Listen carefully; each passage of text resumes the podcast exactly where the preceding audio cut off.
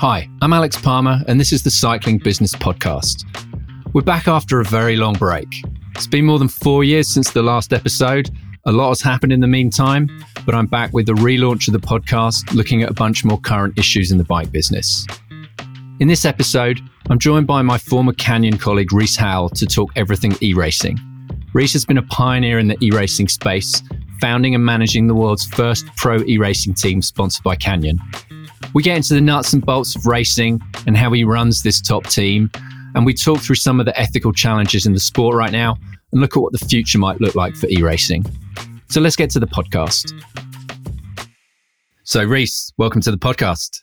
Hey, it's good to be here. Well, tell us first of all, where are you? Where are you in the world today? I'm currently in Berlin, Germany. I've been here for quite a while, considering yeah. the uh, lack of options in traveling. yeah, it's not a bad place to be. Um, well, listen, look, we're going to get into the world of e racing. Um, why don't you just give us a little bit of a, you know, who you are and what you do and kind of how you got into this whole world of e racing in the first place? Yeah, so I'm the, I guess, founder and team manager of Canyon Esports. Um, it's a team I launched back in January 2019, uh, which was in many ways at the very beginning of this kind of top level of, of e racing. Um, and the team's been very successful in those years. Uh, we're currently, the men's team is three times undefeated champions of the um, Zwift Racing League uh, in the Premier League. Um, and uh, we've yeah we've won a load of stuff before that as well. And so we have a men's, a women's team, and we have a under twenty three development team as well, uh, which races in the community league, as well as we have a whole set of community teams which all race in that that same system. And I guess yeah, I wanted to. I saw an opportunity for us to kind of launch, which was kind of modeled as like the first kind of pro e racing team. Um, felt like the time was right back in January. I actually wanted to do it two years prior uh, when I first moved to Berlin. Um, mm-hmm. But in hindsight, that I think it would have been the wrong time, uh, too early. Um, and I'd, I'd been e racing myself since about early 2016. So back before e back before racing was a was a, an option on Zwift. You know, we we used to just meet up um, at a set time uh, mm-hmm. at the start banner on Zwift, and you'd have to like set yourself off uh, with your own stopwatch and uh, go off racing. And uh, Nathan Guerra was already doing the commentary for that, and it just seemed like such an obvious thing, such a fun thing uh, to be doing that. Um, yeah, I, I just kind of got hooked on it. That was what Zwift for me was all about. Was the was the racing? Um, yeah. Did um did Canyon take much convincing when you, you, you sort of put something together and, and and pitch this to them? What what was their what was their reaction to start with? Um, I mean, I was actually surprised how interested they were. So, um, yeah, I just thought. I mean, obviously, I, I I I had the idea to do it back in 2017. It didn't really come together um, when I rejoined Canyon in, in the middle of 2018 um, I just had the feeling that this would be a great opportunity for for Canyon um, to be part of. So yeah, I pitched it to Roman, who's the the founder. Mm-hmm. And he said, "Yes, this could be interesting. Go away and do a business plan," which I did. And then, um, yeah, and then that was kind of greenlit, and uh, I, I, was very pleasantly surprised about that. Um, yeah. So that part was relatively easy, you know, in comparison to other things I might have done in my career. Yeah. Um, I guess that I got a bunch of questions just on, on, on some of the, you know, the sort of mechanics of how, how the team works in e-racing. We can get to that. Was it, um, was it tough to get going? Um, I guess it, in some ways, no. I mean, so we were basically racing, uh, which is ironic. We were basically trying to get the team together uh, in time for the first. Um, it was called the Kiss Community League. I think it mm-hmm. launched very early in February. I think in 2019. so I had to really like crunch to get a team together. So I was doing a lot of late nights, um, just just just to pull that team together, um, sort out contracts. You know, had to write the contracts and then mm-hmm. figure out, get equipment shipped, bring on sponsors. Um, I guess you know it happened so quickly, and I just put so much effort into it in the in the very beginning. But I guess it didn't feel like a lot of effort. It was a big relief when we finally were done and we we did the press release and announced the team. Um, and yeah, and was, you were you were the first people to do that, right? This is this is the very first like pr- professional e racing team. Yeah, so the teams which exist, existed before, they were basically clubs. Mm-hmm. So you could sign up on Zwift Power and join a club, and then you could race under that banner, basically.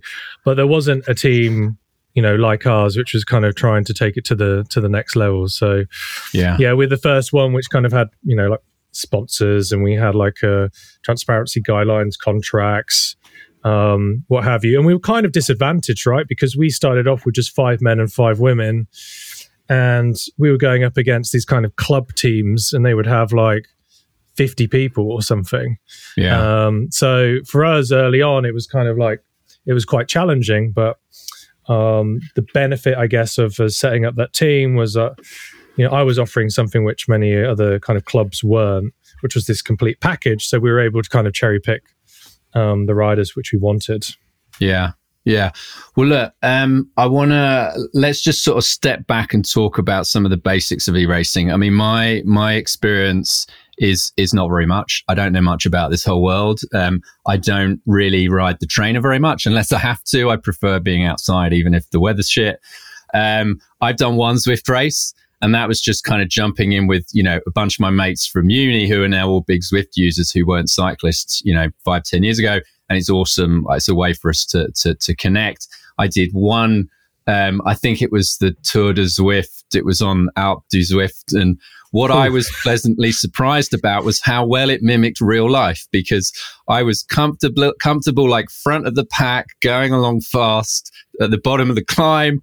We started the climb and then I was just going backwards like so quickly. So, so in that respect, it did mirror real life uh, very well because I was terrible at climbing on, on Zwift as I'm terrible at climbing in real life. But I don't know anything about you know, more organized races, don't know anything about the sort of, you know, the, the bigger, you know, leagues and races. So give, give us a bit of a sort of overview on, on how all that side of things works. Sure. I mean, first off, I just want to say uh, it's kind of uh, foolish slash slash incredibly brave for you to do your first Zwift race on Alpe du Zwift. ignorance was bliss, right? um, yeah, that's that's that's impressive. Um, yeah, I guess the current structure is fairly simple. I mean, it didn't used to be this way. I mean, it was very kind of chaotic for a long time, up until uh, they, Zwift started organizing the Zwift uh, Racing League, uh, and now it's fairly it's fairly structured. I guess it's fairly obvious how things pan out. Um, so for the top tier teams, there's the Premier League. So everything pretty much comes. There are other races and other race series, but the ones which the majority of people will have, will know or have heard of or are involved in, and I guess is the focus for our team is the Zwift Racing League. So top level, we have the Premier League. Um, can't remember how many teams there are in it. It keeps changing. But say there's about 100 riders, men's, women's. Uh, there's just how question those hundred riders. How do you have to qualify for it? Can anybody enter? How's that work? So, um, I guess we've been in it since the very beginning, uh, and for us, it was I guess it was obvious we'd we'd be in it, and there were other teams which mm-hmm. were in there straight away. So I guess we were handpicked um, to be to be part of it, uh, and now if you're in the lower level, so you know it's like a yeah Premier League, and then you have like first division, second division sort of thing um, yeah, you can get promoted up. So normally the mm-hmm. bottom three uh, after the end of a season will go down, and then the top three will go up. This, this, uh, we should just mention this might be a strange concept to any American listeners. The the idea of promotion and relegation. Um, oh, really? uh, yeah, it's yeah. like not that I watch much football anymore, but it's it's just like it's like football basically, yeah. or soccer for your American listeners. Um, yeah, so it kind of operates in that sense. So there are teams which are swapping in and out. Mm-hmm. I mean, Zwift has a license to just add any team they want, so you get these wildcard entries every now and then who uh, normally are low level, kind of like pro Conti teams or something who hop in for a season or what have you. Yeah. Um, yeah, that's that's basically it. I mean, but there are, if you think about it, there's probably I, I don't know, say there's like 15 men's teams and like 10 women's teams um, in the Premier Division. In the lower levels, there are like I don't know if it's I guess it's thousands of teams. Like yeah. there are. I think they, I think they said last not last season, but this third season there was like fifteen thousand people or something racing. Mm-hmm. So it's it's it's pretty big, and and teams can range from the minimum per race is six people. So imagine that's the smallest your team could be, um, or the biggest a team can be is 10 riders. Right. Um, but we had in our community, which we run, we had 15 teams. So we yeah. had 150 people registered. So then is the thinking because you've got this tiered structure that's like the Football League, for example, that it gives a pathway for somebody who could be a complete unknown and they've never done any racing in real life, but they're, uh, you know, amazing physiologically on the bike, there's a pathway for them to go from top to bottom. And, and uh, how long could that take if somebody was super talented? Um, I guess it's hard to say. I mean, some of our best racers, you know, don't race outdoors. Yeah. Um, I mean, uh, Lino is probably, you know, undeniably one of the best Zwift racers in the world. He doesn't so race hang outdoors. On, can you just li- who's who's is that he? Who's he? Yeah, Lino. What's his, Lino. What's his full v- name? Lino Vujasin. Okay. Um, yeah, he's he's kind of a, he won't mind me saying actually he might but he's kind of a legend of Zwift racing. He's been with the team since the very beginning. Mm-hmm. he was my first signing. Um he you know he's just a guy who's super strong on the trainer. He can absolutely just hurt himself so much but mm-hmm. has never really raced outdoors except for cyclocross. Um i mean he did the zwift academy last year and i think he came second um, so you know he's he's fully like fully been tested. We've tested him. Zwift have tested him, so he's totally legit. But you know, just um, he's never been through that system, you know, of, of yeah. that traditional cycling system. So yeah, uh, he's someone how, how who do you think, kind of been how, missed. How would he get on in a in an outdoor race? And I guess that brings up another question I had. It's just the sort of you know the similarities and the differences between you know racing um, e-racing and and real world racing, and I guess there's a number of those. Whether it comes to like physiology, tactics, all that sort of thing. How how how do you see that? Uh, well, the, the, the physiological element is massive. Mm-hmm. I mean, that's why you stick most of the World Tour pros on Zwift, and they they suck at Zwift racing, and that's just because they're not really adapted to smashing it out for like half an hour. and they, they kind of, you know, they find it very annoying. And that kind of adds a bit of a dilemma for Zwift because they want to use World Tour pros to help market yeah. their platform, but they don't like it and they're not very good at it. Um, so yeah, a bit of a catch twenty two on that one. Um, if you took if, if, you took a rider like uh, I don't know, like a ten mile TT specialist in the UK or a or a crit specialist in the US, I'm guessing they would be slightly more physiologically adapted to to doing well, right? They should be. I mean, time trial probably not, okay. because I think people there's this kind of uh, people make the mistake of thinking that Zwift is just like you have to just power out consistent watts and you'll you'll you'll be fine. You'll you'll mm-hmm. ride away from everyone. Uh, and it's not. It's a much more about kind of basically just tipping into the red or going into the red and being able to recover really quickly. So it's much more about you know your VO2 so max like a, recovery. a sort of um, cyclocross physiology, for example. Hundred percent. Yeah. Okay. Way more like cyclocross than than any other discipline. I would say. You know, maybe um, like short track mountain biking, like Yeah. cross country. But you know, cyclocross is probably the best example, I would say. Um, so yeah, so that's why you know it's um, you know there's the metric if you're looking at it really because we've done a lot of testing with our own athletes. You know, the main thing we look at is VLA max, and this What's is the main. What's VLA max? So this is basically the indicator of it's kind of the best way of looking at the the full potential of an athlete. I mean, you're mainly looking at VO2 max, Right. but you're looking at like if you adapt somebody's training, what could they actually do? So lots of ours had like really high VO2 max, Mhm. and then you then look at that and go right, how can we adapt their training so that they would be better at doing long duration efforts. So it's the same if you take an e-racer, most good e-racers wouldn't be very good on the world tour stage. Um, but you know, if you stick them in some of these smaller, lower cat races, then they often do quite well. I mean, if you look at Jay Vine, for example, he won Mhm. Zwift Academy, and he did incredibly well in the Tour of Turkey, I think it was. Yeah, he's in the Vuelta at the moment, I think, isn't he? Yeah. So I think, you know, he's there's kind of like the great I think Zwift did really well in this example of finding someone who they could easily kind of transplant Mhm. uh, and put in a particular kind of race.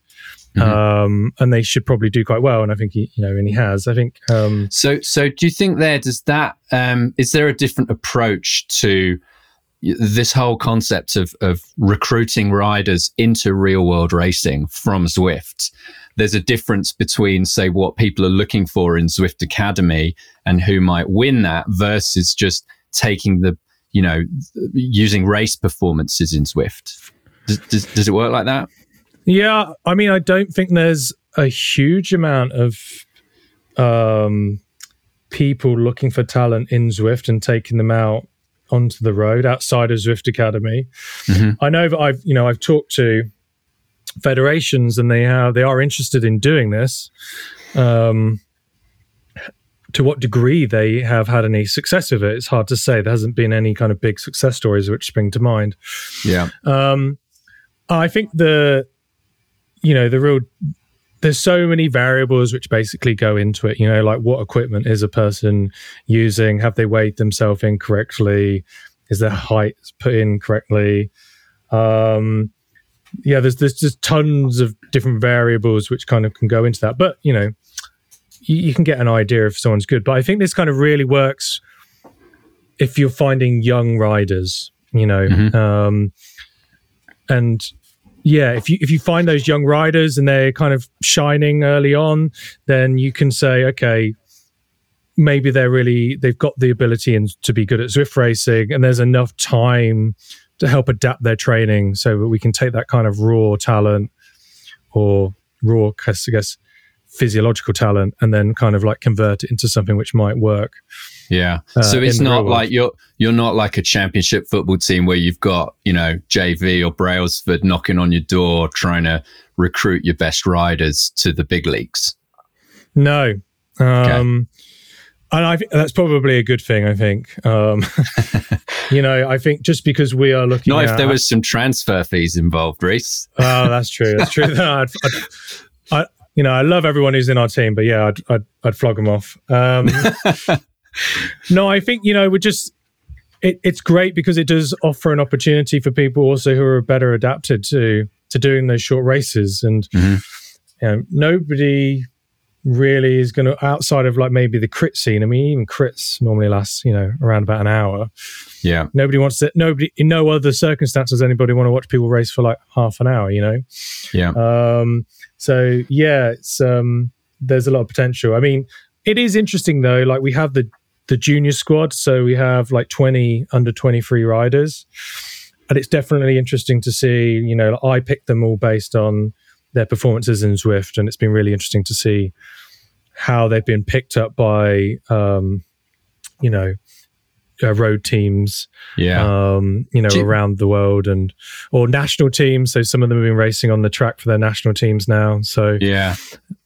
Do you do you see or do you think we will see younger riders having to make a make a decision early on in their career and and you know having to choose between do I go down the pathway of specializing in e-racing and you know making a career and potentially a living uh, in in in that route, or or do I stick with you know traditional road, trying to make the pro tour?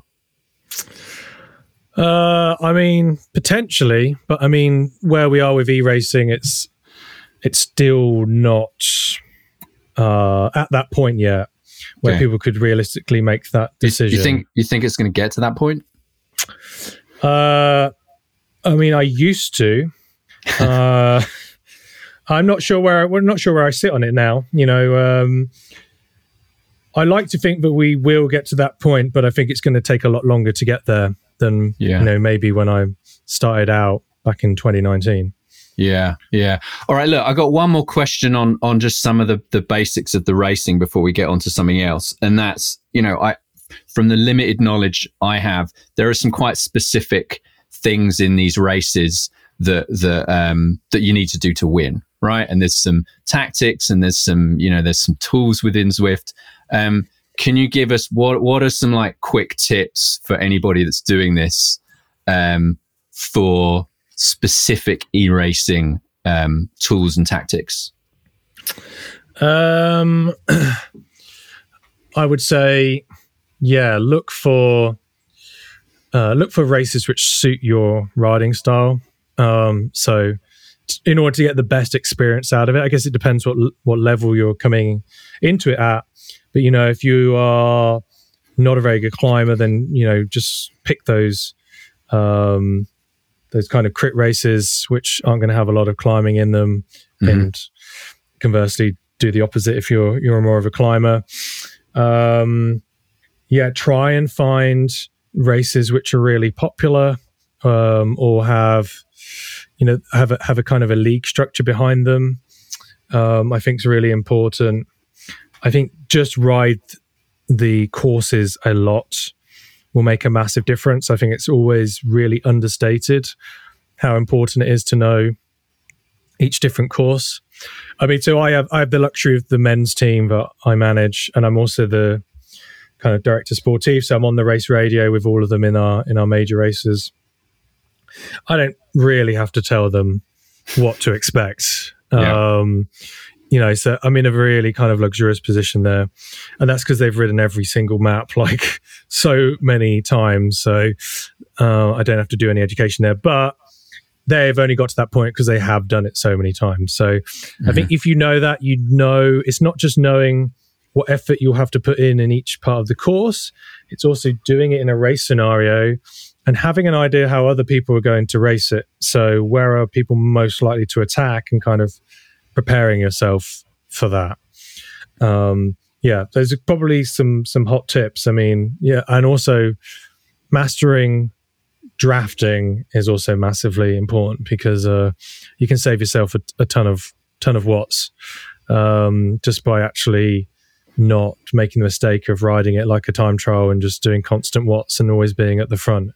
Yeah. Um, which I think is is a is a mistake most people make, as where you can really kind of yo-yo, back off the power, put the power back on, back off the power, use the terrain. So you know, really like sprint into the the base of uh, climbs and stuff to kind of carry your momentum. Super tuck in the descents and that means you stop pedaling and then your avatar will super tuck after it goes after i think it's still 58 kilometers per hour.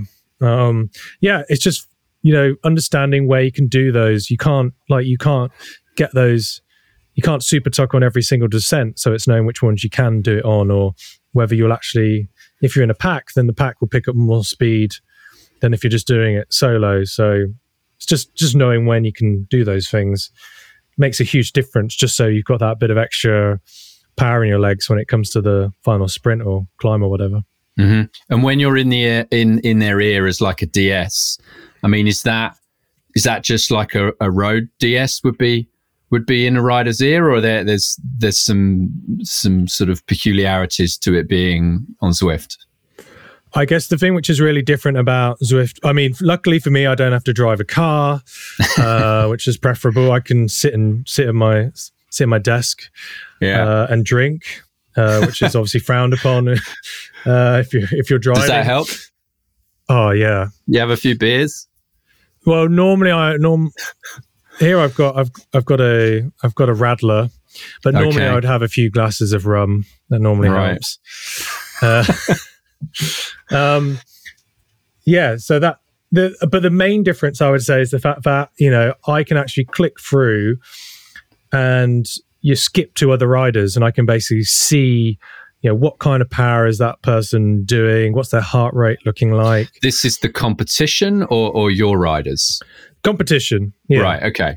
So you can kind of relay this information back, um, and you can because I watch the live stream as well. So I have like all of my monitors set up. So one will Mhm. have the live stream on, and I kind of listen to the commentary in one ear, just in case I miss something. On the other screen, I have Zwift set up, and I'm basically jumping between riders, seeing how they're doing, seeing if people are getting dropped, see if people are attacking off the front.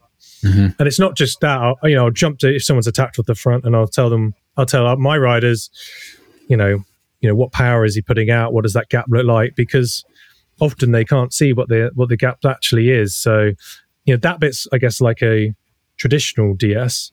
But Yeah. I guess the difference is I can actually jump in and see what the data is. Um, yeah, yeah. I had, I had no useful. idea it worked like that. Um, well, look, I got some questions on like the team structure and how that works, and I think a lot of it does seem quite similar to a, you know, a pro or a or a semi-pro team. Just talk a bit about you know how you set it up, how you recruit riders, how you recruit sponsors, and then also I'm I'm I'm curious how the economics of it works as well. So I'd, I'd like to talk about that. Sure. That's a lot of questions. So I guess Yeah. um, I- you know how it's how it's set up is you know currently we have uh, about 15 elite riders. Um, all of them all of them are contracted.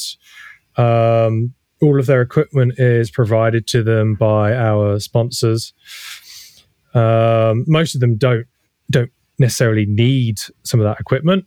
Um, because they're already racing at that top level. But for us, Mhm. it was really important that we kind of had everybody on the same equipment. So we kind of have a, um, one of our mottos is basically like removal variables. Um, and so that is a case of like trying to ensure everyone has the same equipment. And if they have issues, it can be solved in kind of the same manner, uh, as opposed to, you know, if you think about how many different trainer and, um, power meter combinations there could be. I mean, it's a complete Yeah. minefield. So um, we have that. Um, it's everything we do is kind of managed. I guess you know we don't have a central physical location. We don't have a service course. Mhm. Um, I guess my my house is the service course in many ways. um, uh, and we manage everything on on Discord. Um, we used to do it on Facebook Messenger, but now we manage everything on Discord. What's just to explain what Discord is? I've I've heard of it. I've not used it.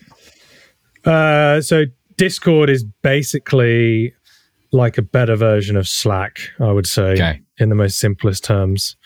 Um, it was it was it was sort of set up um, originally for gamers to use um, to have places to kind of chat and organize themselves and um, it's And you it's- can can you can you use it for sort of audio? You can have like an audio um, meeting or chat whilst you're on. So people use it whilst they're on Zwift, so that they can talk to one another, right? Exactly, yeah. So we used to just organize everything uh, on Facebook Messenger, and we had Discord, and we used it like most teams use it, to be honest, which is very in a very primitive fashion, which is to basically just go on there and use the audio features. So you just go into basically a you know a chat room uh, Mhm. sort of thing, and uh, every, everyone just sort of like talks to one another. Um, but then I discovered the power of Discord, and it's easily the best, um, kind of like in my mind, the best enterprise um, kind of chat and communi- communication platform. So I was just like, right, we're moving everything onto this. Mhm. Um, so we run everything on there. We have everything set up for if we're doing time trials, if we're chatting about just general chat, anything to do with like race organization, uh, marketing. We even have channels for our sponsors. So if they Yeah. wanted to go in and ask something of the riders, then they can go in there. It's kind of like a, yeah, that in many ways, that's our kind of, I guess, service course or, or headquarters, but it's all virtual and er- everything's kind of managed through there. Um, Well, um, okay. Now, another another another question for you. Do you have a support staff? Do you, do you use like people for physiological testing that that sort of that sort of thing? Uh, yeah, I mean it's quite light. So I mean, uh, on the testing side, we partnered with a uh, a lab here in Berlin called Diagnosa. Mm-hmm. Um, during that, it seems like so long ago, but I guess it was the middle of last year. Um, and they used uh, they did testing of all of our riders. Um, and, so like uh, in person physiological testing as opposed to just I guess you know you can no, test so we were using platform, this right? we're using this um, this service called INSCYD and um, I think they're a German company and they built a model which basically uh, they made specific set of indoor tests which you could do mm-hmm. um, they're really brutal tests and from that they'd be able to model um, with a high degree of accuracy kind of what your um, you know power metrics would be like you know, VO2 max or um, you know it, it, the same as you were doing like lactate lactate tests. Yeah. you know? so they had a really yeah I was very impressed with it to be honest. So w- we worked with them to do that um, and I think at some point you know we've had enough new riders join we'll probably work with them again. It was it was really useful. Yeah. Um and then yeah i have um have a bit of help. So jeremiah bishop who's a former um canyon oh he's still a canyon athlete actually but um he he helps out with uh, some of the coaching for the team, and then I do the DSing for the men's team, mm-hmm. and then we have another DS uh, Rowan who who does the does the women's team um, which is massive help when he came on board because I was often having to do like, you know, two races back to back, mm-hmm. um, and sometimes overlapping, which was really complicated. um, so yeah, and then um, you know when it comes to like social media, um, then some of the riders pitch in as well, so uh, which which which helps out. So I'd, yeah. I'd love to have a lot more support staff. Um, but you know, I guess you got you got people at Canyon back in Koblenz you can you can lean on for support as well, right? No. Um, no, not really. Okay. if I'm being honest, it's mainly it's mainly me. Right. Um, you know, the the guys help out uh, definitely when we need to make new kit. I think mm-hmm. that's the main thing. You know, when there's new kit which needs to be made, um, you know, then it, it's made by Canyon. So they have yeah. the kit. Otherwise, everything else is basically managed by myself or or someone from with it, within the team. So yeah, people, people probably don't appreciate that, but yeah. What about um, d- just explain how the recruitment works? I guess um, you know, where do you find riders? Where what sort of tips would you give somebody who's aspiring that wants to be spotted by Rhys to get on the Canyon e-racing team?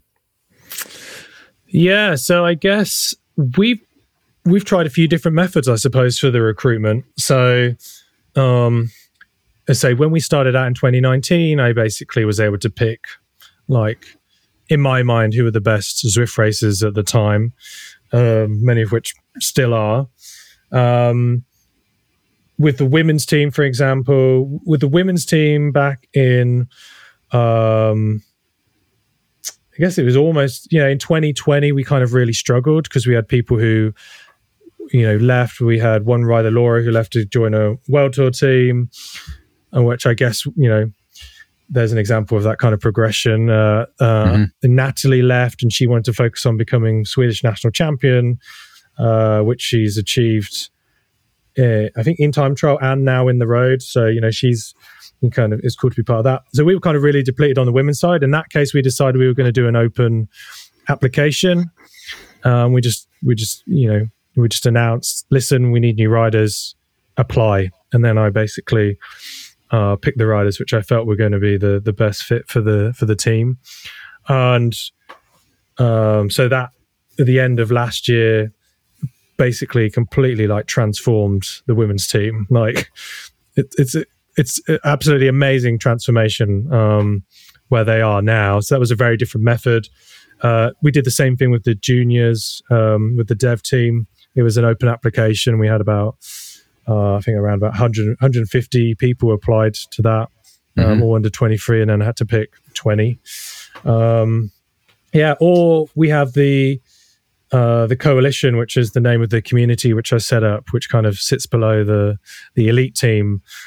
Uh, and as I say, we have people of all different abilities kind of racing there. And I've always said that, you know, I'd like to think about there being that kind of pathway where you could come through the coalition. I'm more likely to pay attention to you uh, through there or through the dev squad. Uh, and I'm already looking at how do we take the juniors that we have, you know, the, take the best ones who are in our junior team and look to kind of bring them into the uh, the elite team in, in, some sort of way.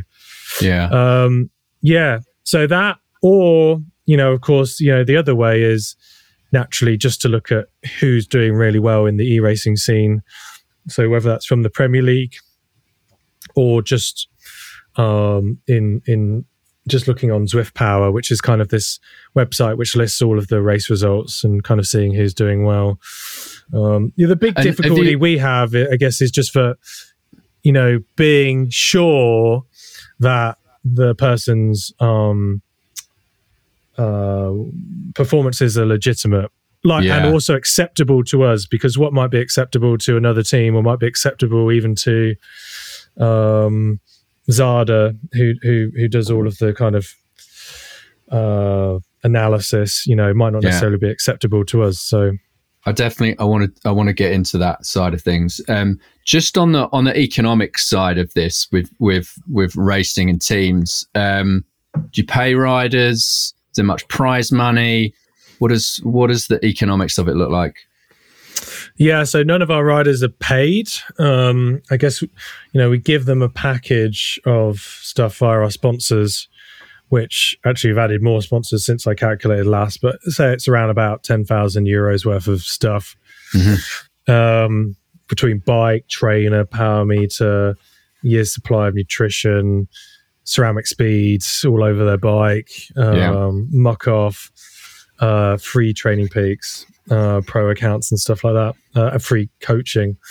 Uh, so it's quite a good it's quite a good package, but we don't pay them yet. And I guess you know we're not at that point where you know we can ask sponsors for enough money uh, to kind of be able to do that. Um, and there's probably there's not enough kind of coverage. There's not enough people watching the racing yet. So the the whole business model is kind of not there. It has the potential. I mean, it has the potential to be a much more stable business than pro racing, which mm-hmm. you know, pro racing sponsorship model is, in my mind, I always think of it more of kind of like a pyramid scheme, to be honest, than like a proper business. So uh, it has the potential to to be much more effective, especially if you look at like esports, where people can compete for you know like million million dollar prize purses. Um, yeah you know it's, com- it's completely other world. So the potential's there and i think if there was going to be a team which would you know be the first to pay its its riders i would like to think it would be ours because um, it's something i would like to do. If, if we weren't then you know we'd be second. Yeah. Uh, we'd figure out a way how to do it. Um, so yeah we you know we make some we make some money for the team through through sponsorship. The riders make money through um, through race wins at mm-hmm. the moment, the only winnings really come through the Premier Division for the Zwift Racing League. Um, it's what really is, not a lot of what, money. I was so, going to say, what's that look like? How much do you win? Do you win one of those races? Uh, so probably off the top of my head, you know, if you win it, it breaks down to be about 800 euros a rider, I think, off the top of my head. So it's about, if you look at it, normally it'd be an eight week series. So it's about 100 euros a week.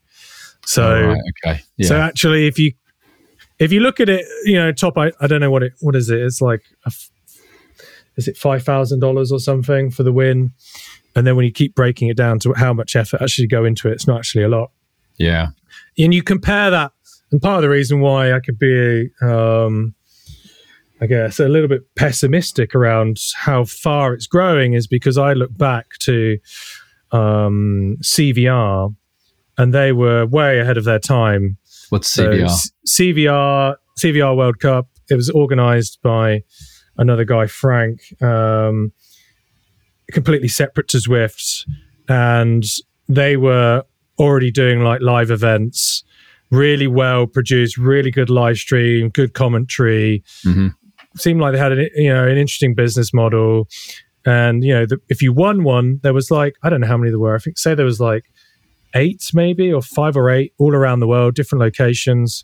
And if you won, I think it was like a ten thousand dollar prize for whoever won that. Mm-hmm. So, you know, individuals, I know, you know, because Lionel from our team, again, he won CVR Vancouver at the live event. And uh, he, he went home with, I think, $10,000 himself. And you compare that to to the Zwift racing, and mm-hmm. it's, you know, it's $5,000 shared between, yeah, can be shared between up to 10 riders racing over eight weeks. So it's you know it's kind of inferior in in that sense. So CVR kind of looked a lot more like what we see in gaming with these live competitions in something that looks like an arena with people competing, and you know there's spectators and there's people watching live online. Right. Exactly. Yeah. It was, I mean, for the time, it was super impressive. You know, it kind of, um, I look back on it kind of like, it, um, you know, with kind of re- disappointment, I suppose, that that wasn't something which was able to be expanded. I mean, yeah. And I think in the end, that came down to a disagreement around CVR being a third party and using Zwift platform and Zwift not liking right, it. that was yeah, that was my next question is were they using the Zwift platform? And then I guess I can see, yeah, sure, there's a conflict of interest there as to whether Zwift wants to own that that race format or whether somebody else wants to come in. I think it you know, it sounds like an interesting business model for somebody else to come in and and and own that and do it on the Zwift platform, right? But you know, hundred percent. I guess I it's mean, complicated, right? I mean, they, I think Zwift really shot themselves in the foot um, with that, to be honest. Um, yeah, because if you think about if CVR had been allowed to kind of continue to grow, just where we would be now, um, you know, and Zwift could have just like you know done a licensing deal with them. Mm-hmm. Um, and, and and Zwift would have been financially better off as well. I have no doubt. So, yeah, we can't. I feel like I always feel like that was a massive missed opportunity uh, by Zwift, um, and that affected the you know everybody who's in this kind of ecosystem. Yeah. Um, do, do you think for something like that to if if if that's the future of successful e-racing, um, in order to get to that, it it needs Zwift to kind of take the lead and make it happen right? Yeah, I, I think they need to be. I get the impression that they want complete kind of ownership over everything, which mm-hmm. you know is kind of kind of understandable. You know, you want everything to be like Zwift, Zwift, Zwift, Zwift. But you're very, you, you know, when you do that, of course, you completely limit what you're capable of doing, and yeah. you know that's that's evident in where they are now. Um, you know, I've a good example I like to think of is Twitter. Okay, it's very different, but Twitter was basically bare bones. I joined Twitter in 2007, 2007. You know, it was, you would just type in something and that was it. Um, like there was no functionality, there was no apps, there was no search, and they just had an open API and everyone just built, everyone built Twitter for Twitter. Mm-hmm. Like, Twitch was built. I mean, Twitch, um, Search was built by a company called you know Summize. Twitter bought it. Uh, TweetDeck was built by somebody else. Twitter bought it. The Twitter yeah. app was originally called Tweetie. Twitter bought it.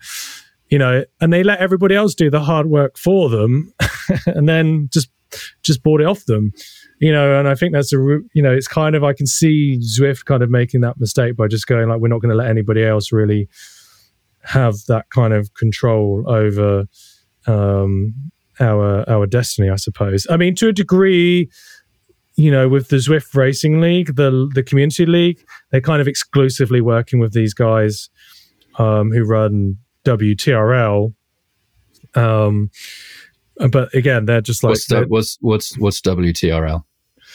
So WTRL, don't ask me what it stands for. I don't know what it is in this world where everyone wants to do, um, you know, like an initialism, but yeah. they do. So you've got ZRL um, uh, and WTRL, and um, they basically are renowned for basically organizing team time trials.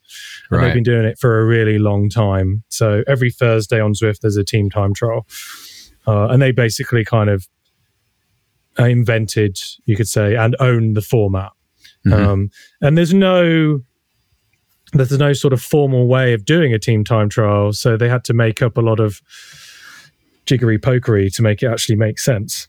Mm-hmm. And a- again, it's an example where I see there's problems with Zwift racing, right? Where you have these team time trials, massively popular, um, but there is no way to properly properly do one. I mean, you know, if you do a team time trial, everybody has to like wait, set a stopwatch.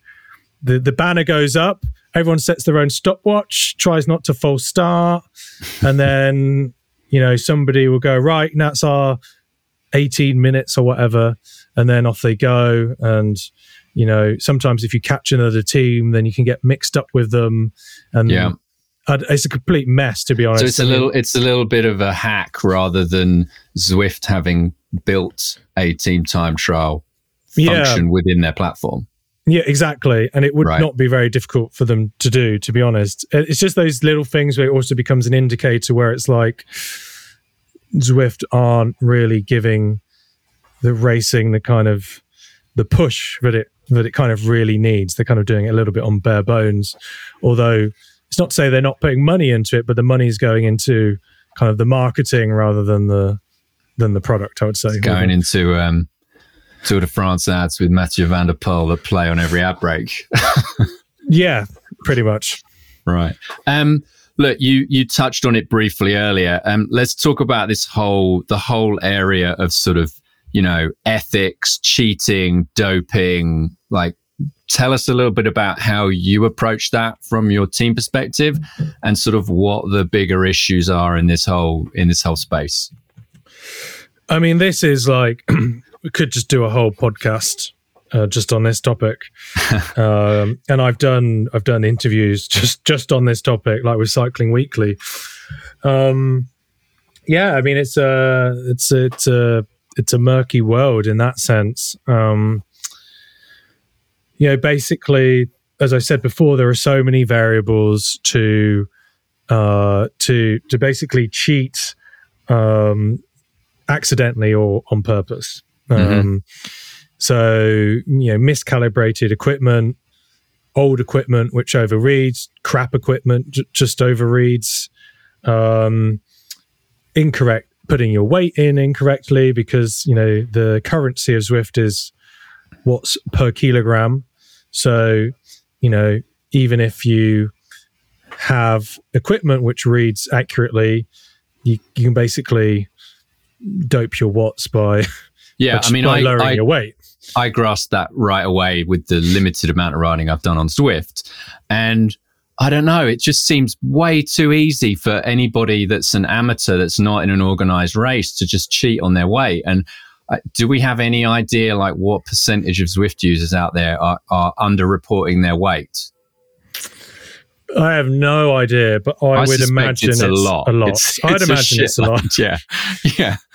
I mean, as well, if you look at like demographics as well, I mean, I don't know what the split is, but the majority, like the profile of of a Zwift rider is definitely plus thirty. I mean, there's probably a huge proportion which is plus forty. Um, yeah, and a lot of that has comes down to um, just how easy it is to fit into your lifestyle.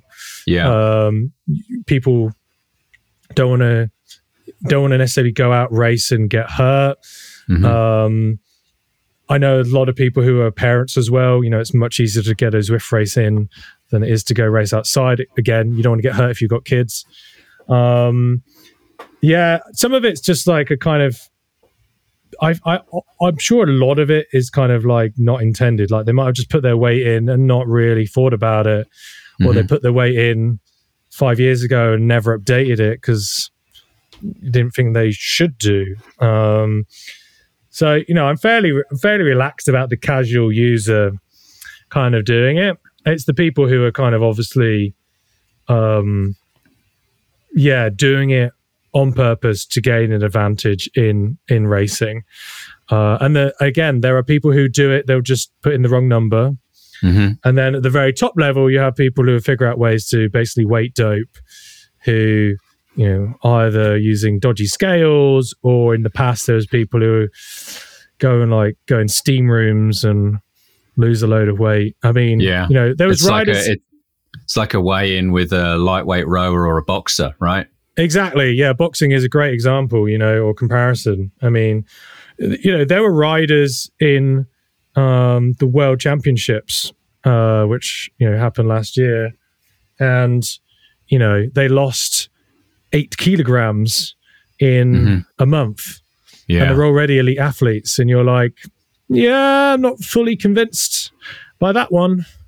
Uh, you know, as in, as in, the numbers are not real, or just on the the um, practicalities of losing that much weight um, and being able to then, you know, race perform. to the highest yeah. level. I mean, look, uh, there's there's an argument there that that's actually part of the sport, right? If you do look at things like boxing or lightweight rowing, like I remember when you know when I was rowing, I'd look at the lightweights and just think that's a miserable existence because they're constantly having to balance that weight versus performance equation, right? And and you know, do you lose weight too much that then impacts your performance. And in yeah. a way, that becomes part of the sport and part of the preparation of the sport, right? Uh, I mean, I'd probably say that it's not a good habit. You know, because it exists in boxing doesn't mean it should exist at yeah. all.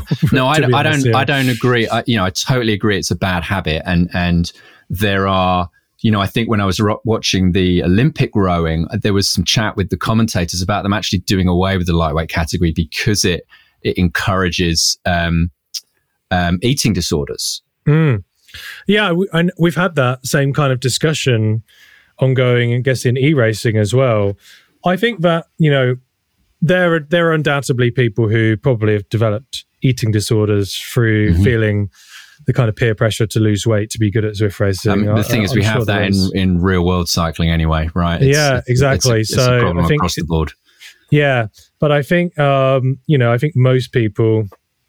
I think that problem was probably being. I was arguing that problem is being overstated in this scenario, and m- many more people are just kind of cheating the system, either you know, cheating the system cheating or basically going this grey area where you are kind of like stripping a load of weight mm-hmm. um, to to do your weighing and then kind of try and put it back on.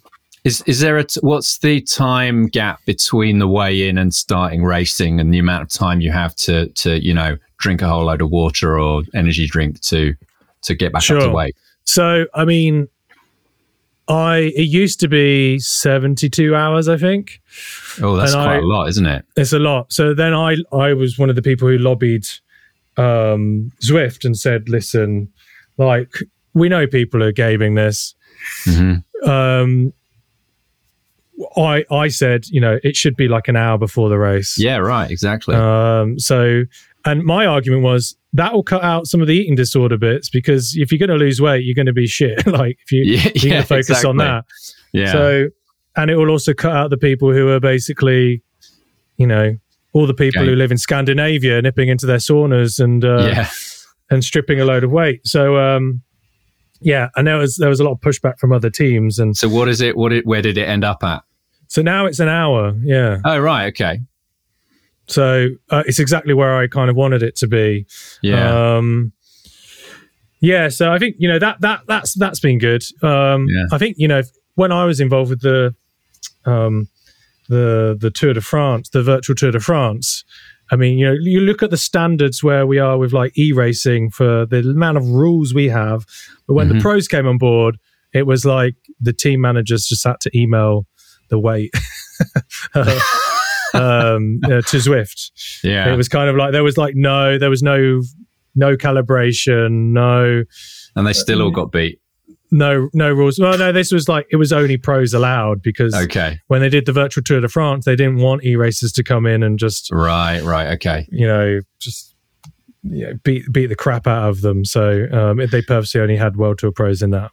Yeah. So I guess there's there's a point as you get up there's the racing hierarchy, right, where there are official checks and balances, right? Can you explain like at what point do they kick in and what are they exactly?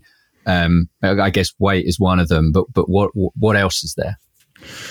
I mean, so all the checks and balances basically happen at um, the Premier League. So it's kind of like I don't know if it's 1%, maybe it works out being less, 0.1% mm-hmm. of all teams uh, on Zwift actually have any checks. Um, the only other checks, if you're a lower level team, basically, is if you're racing out of categories. So if you put out all the categories at the moment, rightly or wrongly, but they're set up so that it's based on your average watt per kilos Yeah. for uh, the duration of a race.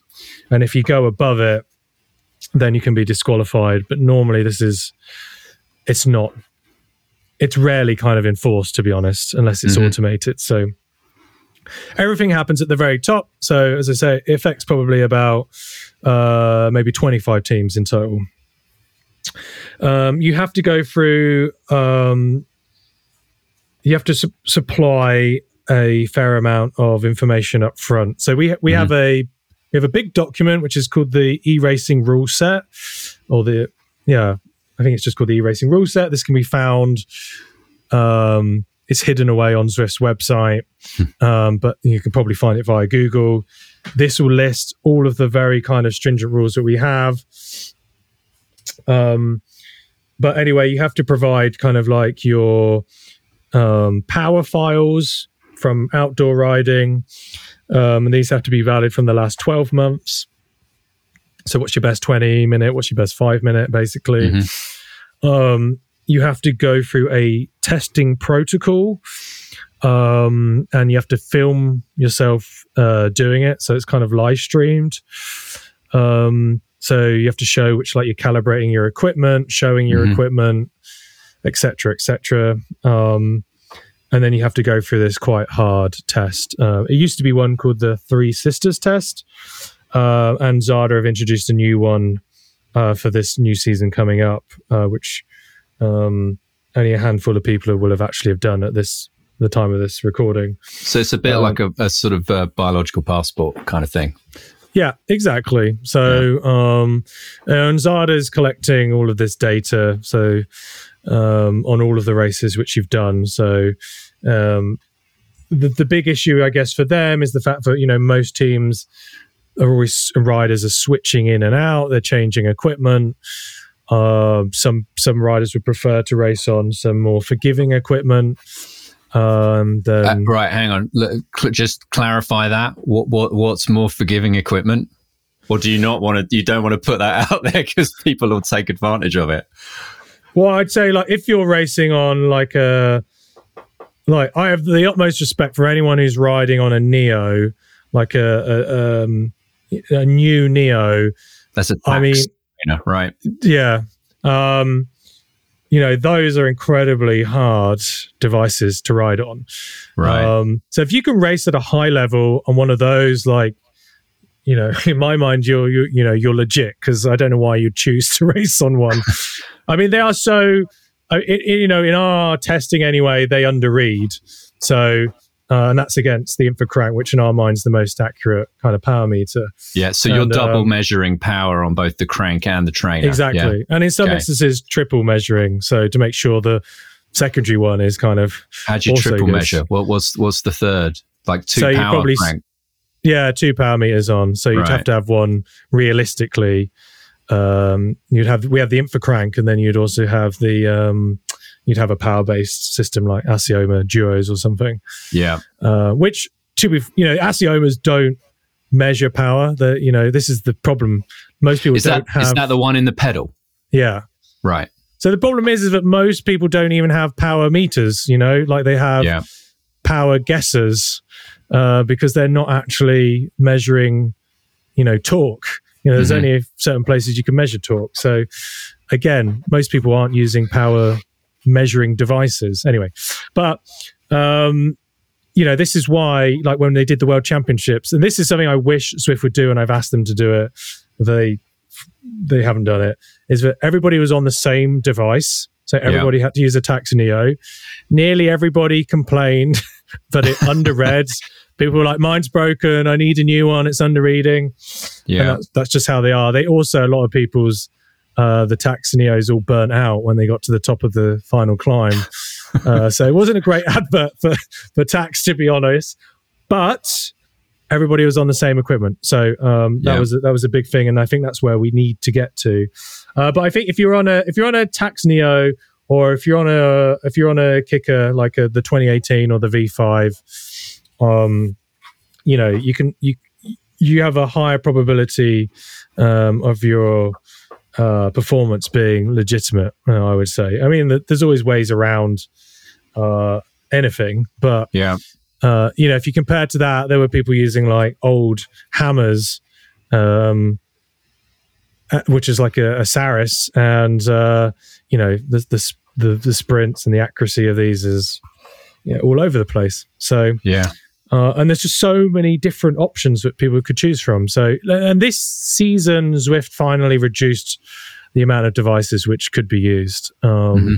which again is is a is a good thing. Um, I think but it's never going to be as good as everyone being um, on the on the same equipment because I mean, yeah. as well, we've seen even with all of these checks, we've seen uh, in my mind and in many other managers' minds, you know, unverifiable performances slipping through the net. So, yeah.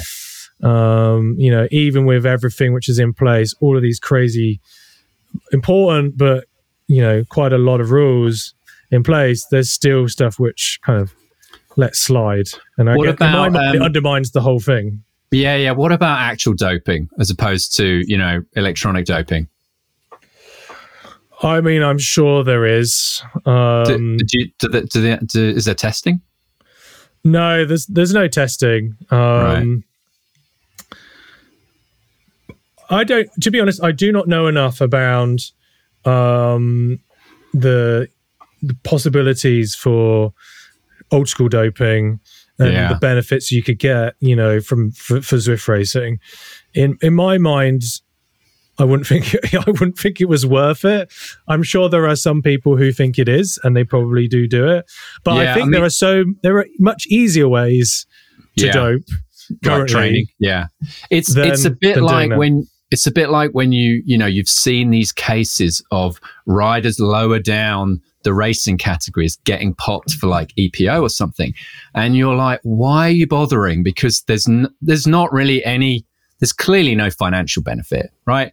In a way, yeah. I can kind of see why a Pro Tour pro might go down that route, even if it's totally unethical. There's a, there's a potentially a large financial, uh, reward for it. When, when you see riders who are like, I don't know. There was a guy who I think won the new, the Masters category at the New York Gran Fondo that got caught doping, and you see occasionally, you know, there was a case in the UK of a junior rider who got mm-hmm. caught doping, and when I see those, I'm just it kind of breaks your heart because you're like, why are you bothering when there's not really a benefit other than just beating up some other guys in a race? Right. Well, it's nearly always ego. I imagine ego totally, drives it totally, more than yeah. anything. Yeah. Um, yeah, so I, I you know, I, I, think it's that. Unless you know, if it's younger riders, normally it's um, they're trying to get on. It's not. I, I would say I don't know, but I would say and guess, and it seems in most cases that it's not normally the young riders' fault. They're normally pushed into it by, um, an you know, an, an older male. yeah, you know, maybe. Normally, the the case I remember in London, I think it was a guy, it was a junior at London Dynamo that got busted, and he was quite a successful. I think he won like the national junior TT, and and I think I, you know, I might be wrong with this, but but the story I think was that he went out and did it on his own without any, you know, which it's an isolated incident, but it, it's it's I, really you know bad, I find you know? that I, I I doubt that.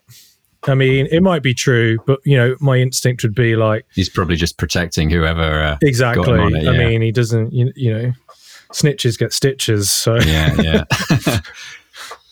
um, all right. Just the, the, last thing on on the sort of ethical piece. You mentioned Zada. Just explain what Zada is and, and sort of what they do briefly. Uh, so Zada in its current guise is basically uh, there's two parts to Zada um, well, th- they're basically tasked with trying to ensure that there is clean racing um, in the top level of Zwift racing. Yeah, um, and there so are this two is guys. The, the, the Zwift anti-doping agency, which is that's like fully part of Zwift rather than being like a third-party organization. Uh, well, it's both. Okay. Um, so I say there's there's two elements to it. One is um, the Zwift part of it, and then the the then there is a third party part, which is basically solely funded by Zwift, Mm-hmm. Um, which in itself is fairly problematic. You know, if, if you if you look at like how WADA is funded by the IOC, um, you know, there's a there's a lot of problems with with that setup. Although WADA's probably had a bit more success. Um, yeah, I mean, and the head of Zada technically is also the head of Zwift Legal, um, which you know you can look into that however you want. But Mhm. it basically means that you have um, you know a lot of guys, well, guys who are outsourced. They do all of the analysis around the performances. Um, you know, super nice guys, um, and I think very kind of sincere in, in what they do, and really want the sport to be as clean as possible. Um, but there are so many limitations, I think, for them to be able to to achieve that. Uh, the- Yeah. you know, as well, the fact that all decisions are essentially made by Zwift, so Mhm. the race organizer.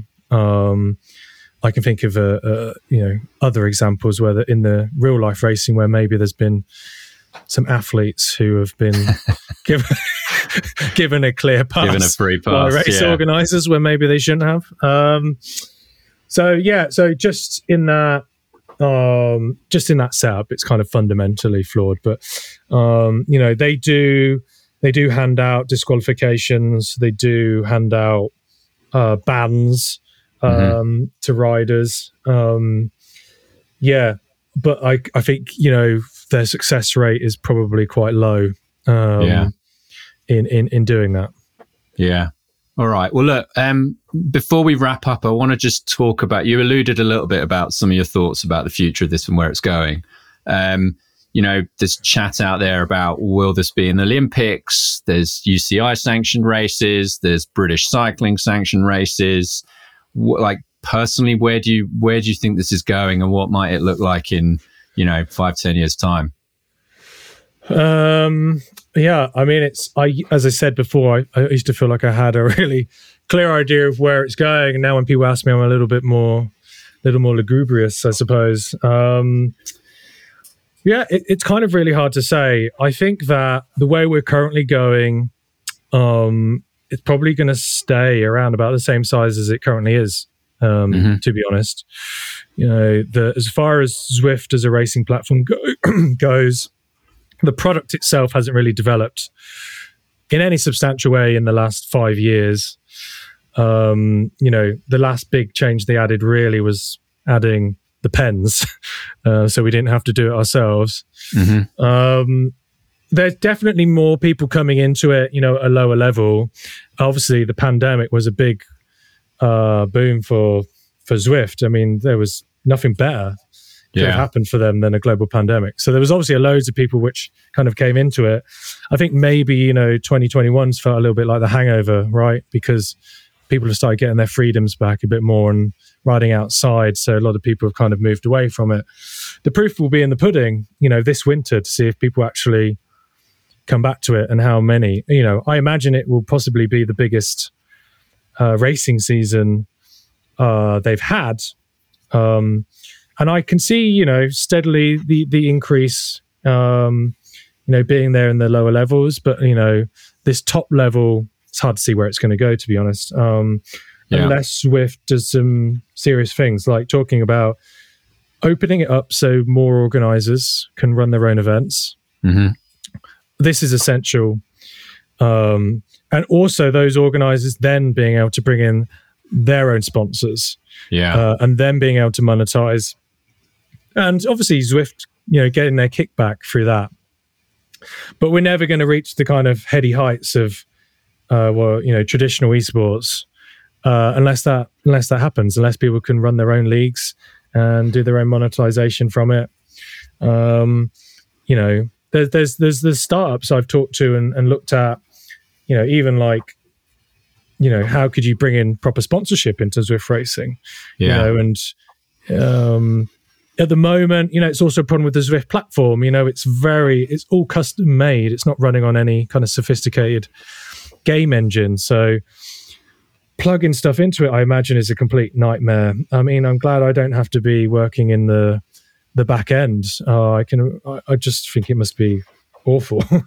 um, so I hope at some point Zwift actually ports over their platform to something more usable. Mm-hmm. Part of me also hopes, you know, like they don't really release many new product features. So part of me hopes that I hope they are spending a lot of their time actually building something behind the scenes. Yeah. Which they'll suddenly or, launch to the world and be like, oh, or maybe maybe running not. On maybe Unity or something, you know. Maybe they're just spending all that funding on marketing to keep growing the user base because that's what they're measured on. I mean, that wouldn't surprise me because that is your typical kind of Silicon Valley kind yeah. of uh, method. But they've made the mistake. What most businesses in Silicon Valley don't do is tr- try and monetize. Mm-hmm. Because then you're actually judged by a revenue stream. So, um, yeah, I'm, I'm un- unsure on that one, I guess. But um, yeah, it's it's hard to say.